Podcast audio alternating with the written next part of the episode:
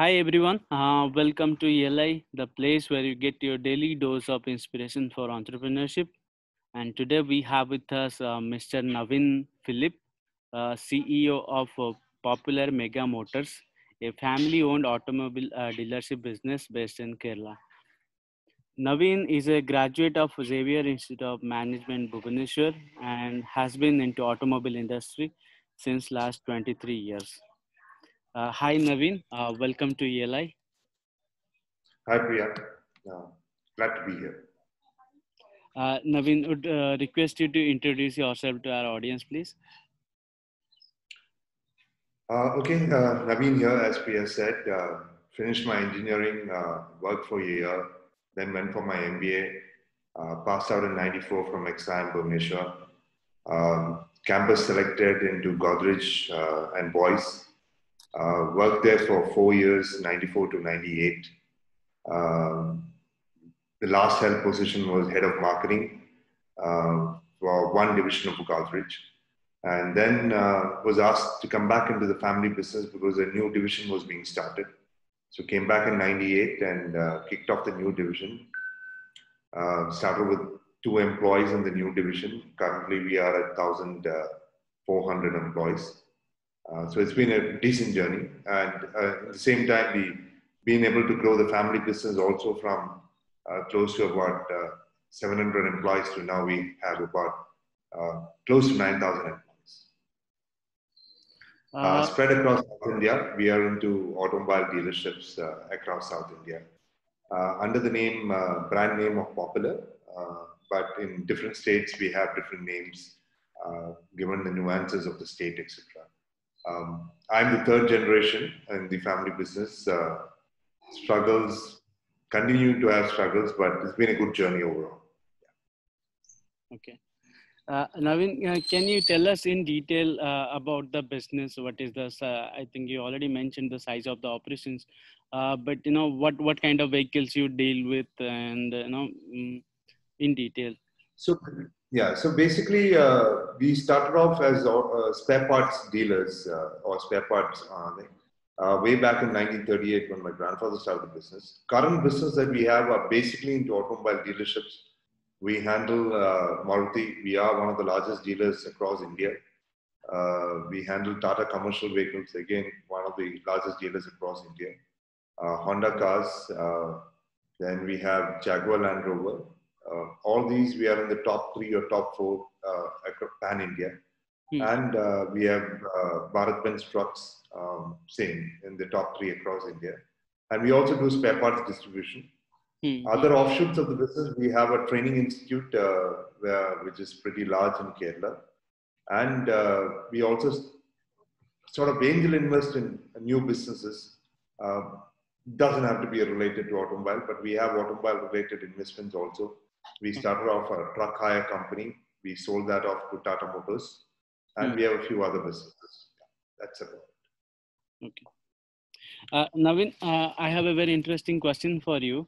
Uh, so not very long ago, uh, we we hosted another uh, entrepreneur who is uh, who is a sixth generation family owned business entrepreneur. Uh, so and you you also mentioned that you are a third generation um, entrepreneur in your family. So would would like to understand what is the difference between an entrepreneur who is taking forward a family's legacy versus an entrepreneur who is starting from scratch uh, I think uh, in terms of starting a business, uh, both would be approximately the same because most families give you the freedom to choose a business to kick off. Some families drag you into the businesses that they're already in. Uh, as far as a first generation entrepreneur, you can just about choose any business. The landscape is open for you. In family business, sometimes it's restrictive. That's the uh, one main difference. Okay. Two is in terms of decision making so in your family business, uh, though you might be the entrepreneur, uh, the uh, decisions have to be more or less unanimous. So you you have to take everybody in the family along uh, in terms of your business journey. And the first generation entrepreneurial business, uh, that's not the case. Uh, you are your boss. You take your decisions. You want to pivot your business midway through it, 10 days off it, whatever it is. That's your call. If you have the finances, you go ahead and take those calls. In family business, unfortunately, that doesn't work. Plus, there are a whole lot of gray areas which you have to tread very carefully. You shouldn't upset the elders, you shouldn't upset your peers. Hmm. Uh, and the huge responsibility lies on you that for me, it was already 60 years that the family was running the business. And when I come and take on new agencies or new thing and investing money, there's always a risk factor that I shouldn't lose the family wealth. I'm only a transient person in this. I'm taking care of wealth Hmm. for the next generation. Okay. And if I take decisions that sort of go against that, uh, then will always be the black sheep of the family. There will always be questions raised as to is he the one who destroyed the family wealth and is he the one who destroyed the family business? So there's a lot of uh, there's a, like a Damocles sword lying on you uh, over your head. Uh, whereas in your first generation entrepreneurial thing, it's just you taking the shot. And if the business fails, so be it. You kick off another one. Uh, Navin, uh, would like to take this uh, debate uh, uh, to a deeper level. I think uh, many of our viewers are also peop- also people who belong to a family that already has a business, and their family expects them to take over the business someday. So that is why I'll, I'd like to take this discussion a bit deeper. So, would like to know what happens when one generation uh, passes on the business responsibilities to the next generation. I I strongly believe that uh, there are multiple uh, choices at hand uh, when it comes to succession. How does it? What is the process that that happens in a, family uh, that owns business to choose the successor of the business? Um, so it's not very easy choosing the successor of the business. So in, uh, in if I take my example, uh, my grandfather had uh, two boys. None of the ladies were allowed into the business at that point of time. Uh, he also had another brother's son in the business or another brother in the business. Splits have happened. Um, when I came into the business, I am the daughter's son, which is not heard of in the Christian tradition in Kerala. Uh, Mm. it's only the uh, patriarchal side that uh, gets into the business. But we changed rules in between, stating that whoever does well, whoever's proved their worth outside of the family business, can be invited into the business. Today we have even stranger rules. Uh, not, I wouldn't say stranger rules, but we have written out a family constitution. We have taken the help of the uh, head of family business uh, uh, in ISB, uh, Professor Kavil Ramchandran, and we used uh, uh, KPMG to run to actually frame out a family constitution. Hmm. And as per that, actually none of the next generation, that's not, not only my, my kids, uh, even my cousins, cannot come into the family business directly. So Okay. they have to go ahead and prove themselves either as an entrepreneur, which the family would actually fund, Hmm. or as a corporate person, and then show that over five years or 10 years, they've been able to rise within the corporate. And they cannot get into the business that the family is already in. They have to start something else. Hmm. Uh, so there is no, and we are trying to professionalize the whole thing. So we have already taken a CEO. Uh, he's from IIM Cal uh, and IIT Kharagpur. Uh, even if a new family member comes into the business, he or she has to report into this person. Hmm. Uh, so the succession was initially was not very clear. So even today, while I run the family business, uh, both my aunts who are about 65 uh, have a say in the board. Okay. Um, so the board decision, and we have an independent board. So we have taken the former CEO of Tanishq onto the board, and the current head of Kantar, or, uh, a lady called Preeti, she's also on the board. And Jacob Kurian is the former head of C. And we have taken private equity. So they have a board member. So it's become a very professional board, and we might not have a family person as a successor. Okay. So that's one difference. Two is that even if the family person has to become a successor, he or she has to prove their mettle before coming in. Earlier, it was the eldest person takes over the business. Hmm. Uh, we have changed that because we have realized that the eldest person might not be the most capable person to run the business. So we have made some formats. We have written out a constitution. Uh, there is a vetting of businesses that are being started. it has to pass through a private equity panel which has two independent people and the family members sitting uh, in terms of the business that you start. So it's become a little more complicated process, but I think it, it gives weightage to uh, meritocracy rather than succession by uh, age or chronologically or whatever that is. Mm. Um, we, we've got a case study going on in IMA on the basis of this uh, about our family and the businesses that we run. Um, I would be happy to share that uh, in the forum later. Uh, Naveen, um, I, I, I, believe you have very successfully implemented a plan uh, for the family-owned business. But uh, there are many mid-sized family-owned business that that do not have the uh, uh, bandwidth to implement such a change. So, in a in a very very, very top level, what would be your suggestions they should implement in place? For example, there is a 50-year-old man who is planning to uh, planning for succession uh, uh, and he has three sons and one daughter maybe. How how does he you know choose the successor? That is number one. Also how does he deal with the favoritism that happens in family? For example the mother loves the elder son and uh, their sisters and uh, brothers uh, grandfathers everybody has a say and, and everybody not necessarily understand the business fully. Uh, so how do you suggest uh, these kind of families take this uh, this forward? So each family goes their own journey. I mean the initial stage of journey is a one man making a decision or two people making a decision. And then it goes on to the next generation where it becomes far more wide it is not very easy to give a, a formula for each family to succeed. It depends on the nuances of that family. But I would really suggest that one thing that has helped our family over the last 80 years is that we've always used independent, uh, not, I wouldn't say an independent board per se, but we have had, always had an independent set of advisors, uh, which are not connected to the family. So you can't get your close family friend and say that you be an advisor to us, uh, which means he'll also have his role, he or she will have his role in trying to uh, influence family members. But we always had an independent set of advisors which were completely outside of the family business, completely unconnected with the family. And that I think has helped in terms of creating a sense of professionalism within the family.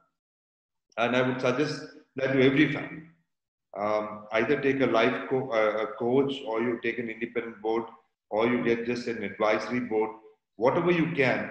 And with people who are successful either within the same society or outside of that society, if you have any contacts, bring them on. Your bankers will be able to help, which is a big source of thing.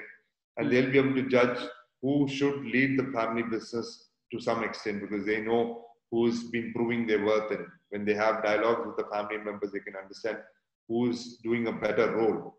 So I think, and every member of the family has a responsibility. So you have to decide whether uh, you want to run the family business though you're not capable of it, or you want to enjoy the wealth of the family business with somebody else who's more capable than you can create uh, by taking that company forward.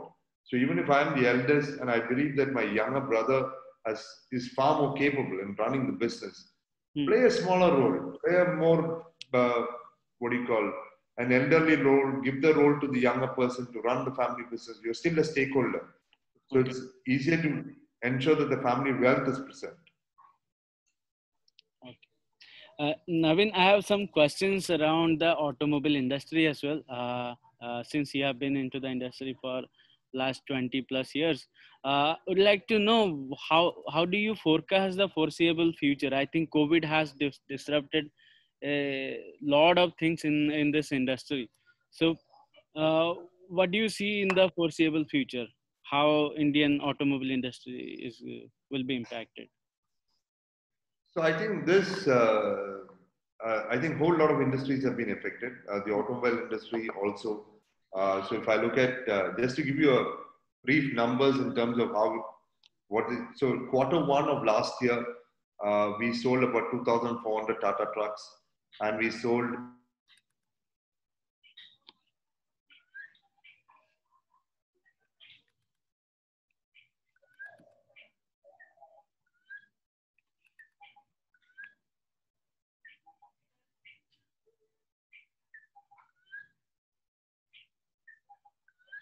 having said that, uh, I think uh, the way we restructured our business.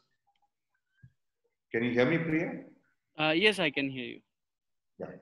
The way we restructured our business in the past three months um, has been huge uh, in terms of number of uh, the sort of cost cuts that we've done, the crunching of things that we've done, um, the way we have digitalized a lot part of our business, got bots into a large area of our business, etc. So we've been able to cut our costs by 25 to 30 percent in these three months.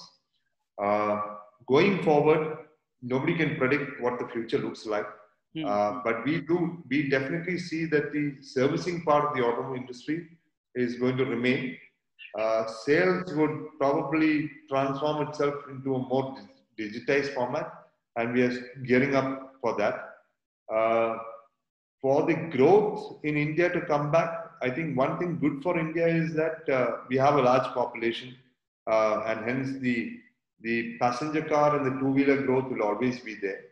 Commercial vehicle will probably take a much longer time. So I'm talking of, I'm thinking that it will take probably another 12 to 18 months.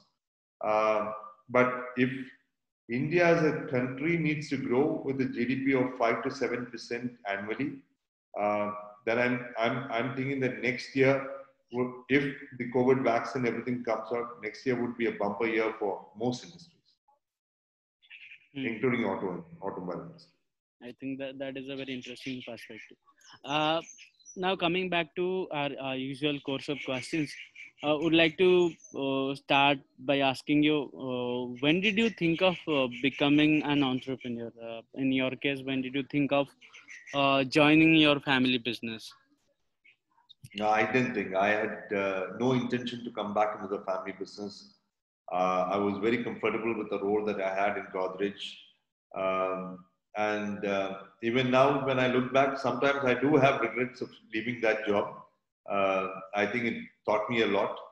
Um, but grandfather said, way back, I think in 97, he started putting pressure. Uh, pressure to the extent that he started writing, uh, making my aunts write uh, letters to my boss in Godrej, stating that uh, he needs to be relieved uh, because I was refusing to resign. Uh, but yeah, at some point of time, I think 98 early, I took the decision to come back.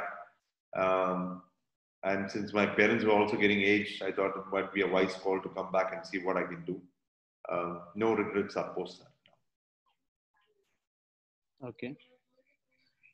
Um, what what was your first day into uh, the uh, job of uh, uh, CEO or you know initially whatever uh, role you played? How was your first day? Uh, terrible. So, because it's family business, and my grandfather had independently taken the decision to bring me back, though he had told my aunts that at some point of time he would come back and they need to accommodate, etc. Uh, the the the family was going through a rough patch at that point of time in terms of business. Uh, our spare parts business had started declining. I came back in '98.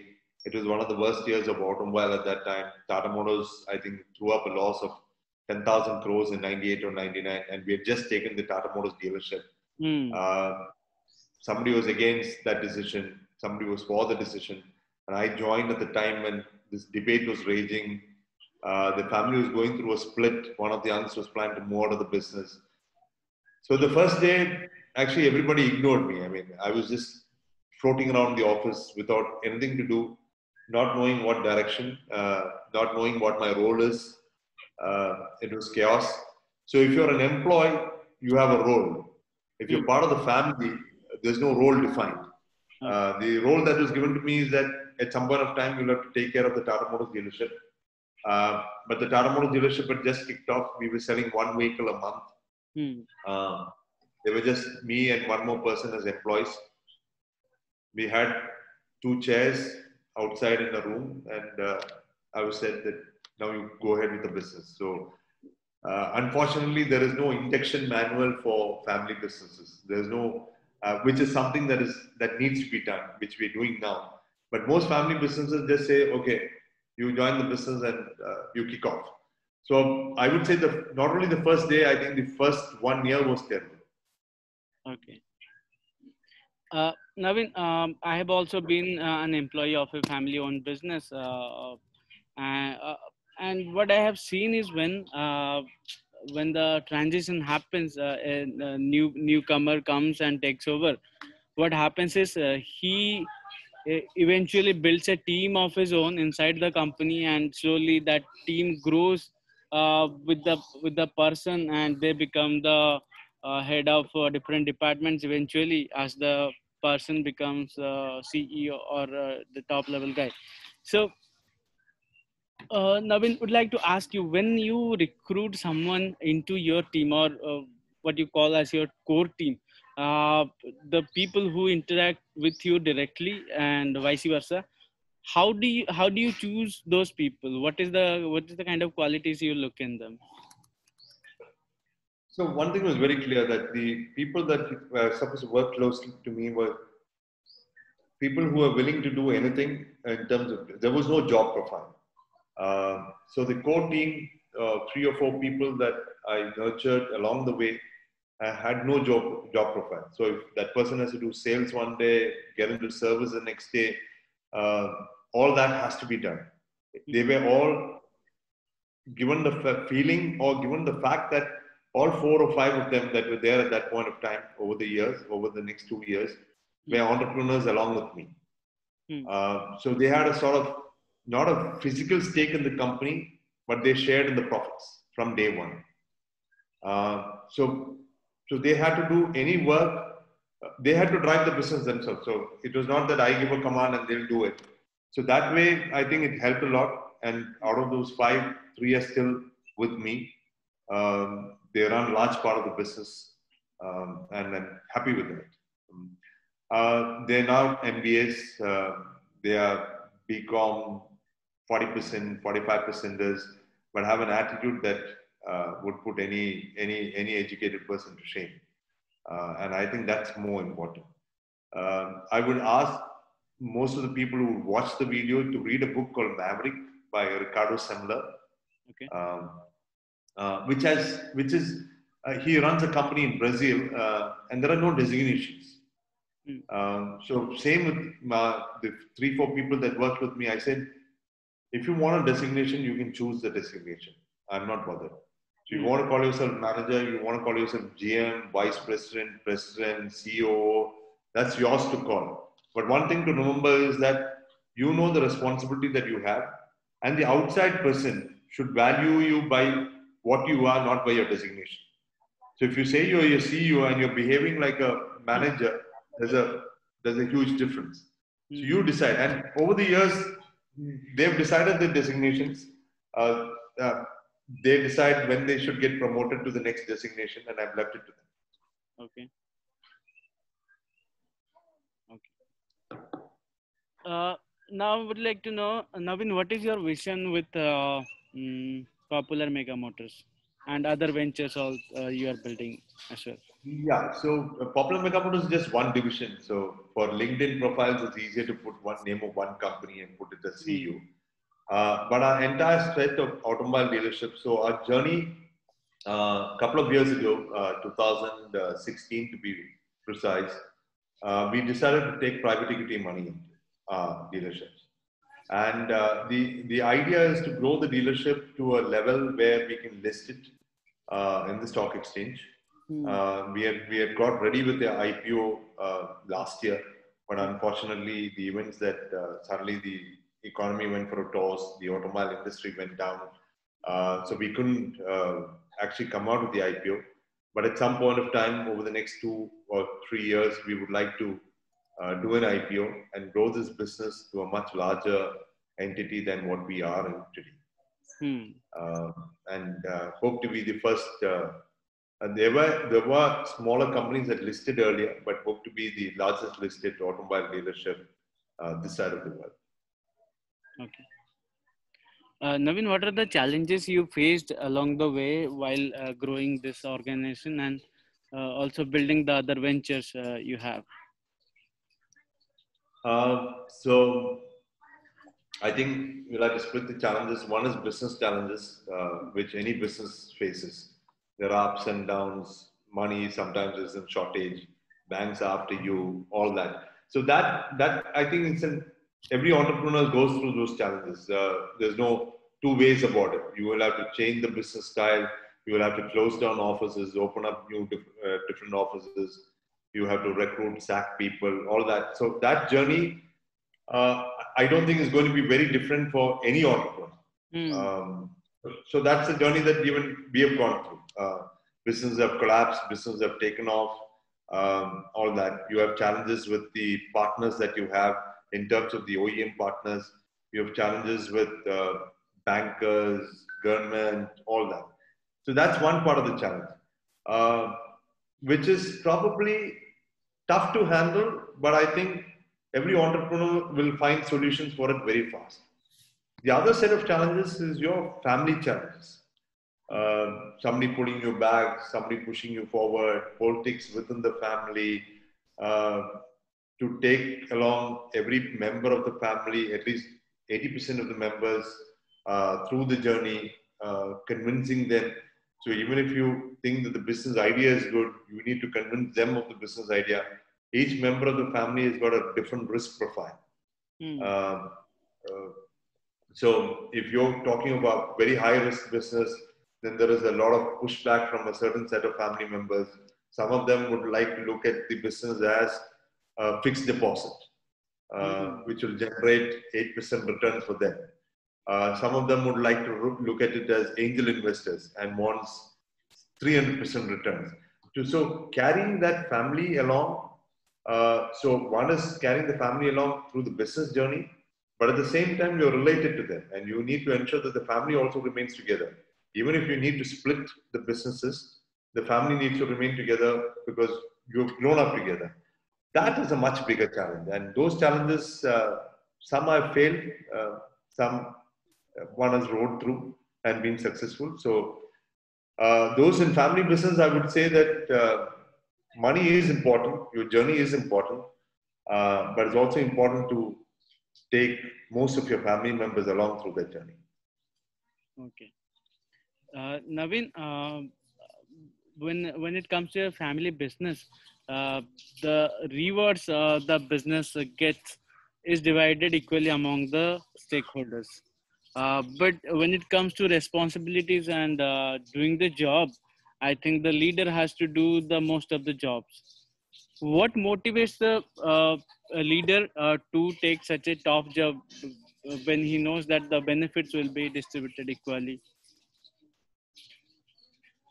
So I think, uh, uh, thankfully, we come from, though we are businessmen, uh, uh my grandfather was uh, one of the first uh, participants or members of the Communist Party of Kerala, I mean, India, CPIM. And he also hosted the first labor union as such.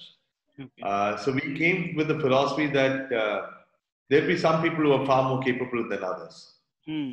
but if you want to go through the long distance or a marathon or a walk, you need to carry a few people along, even if they're less capable.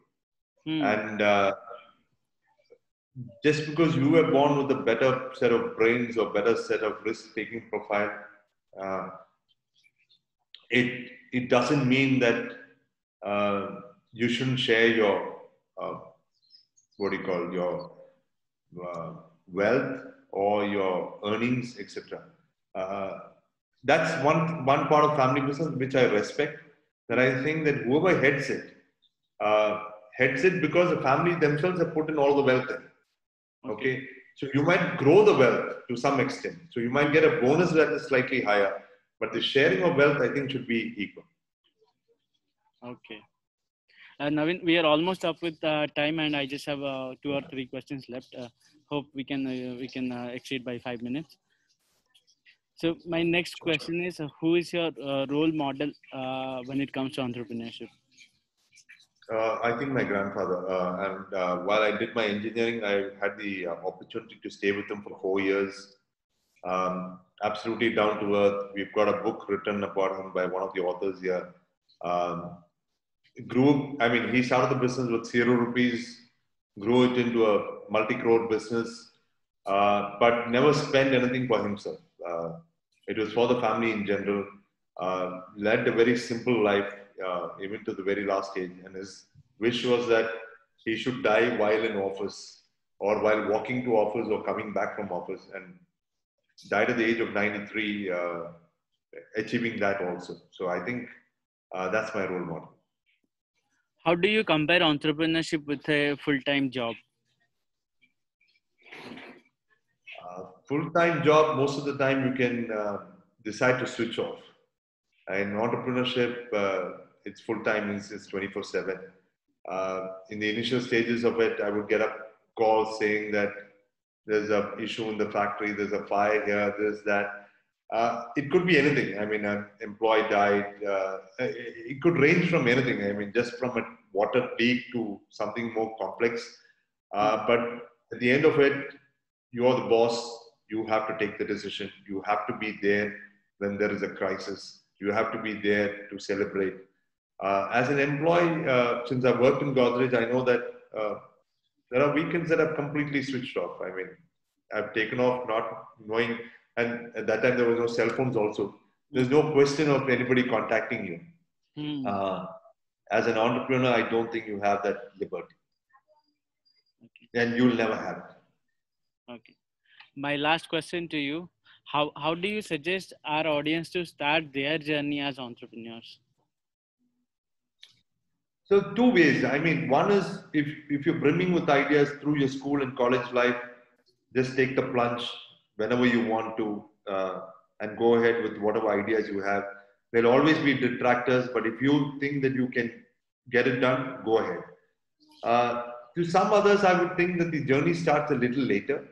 Uh, working through a company uh, gives you a lot of perspective as to how employees work, how cohesion is, how do you build teams, etc.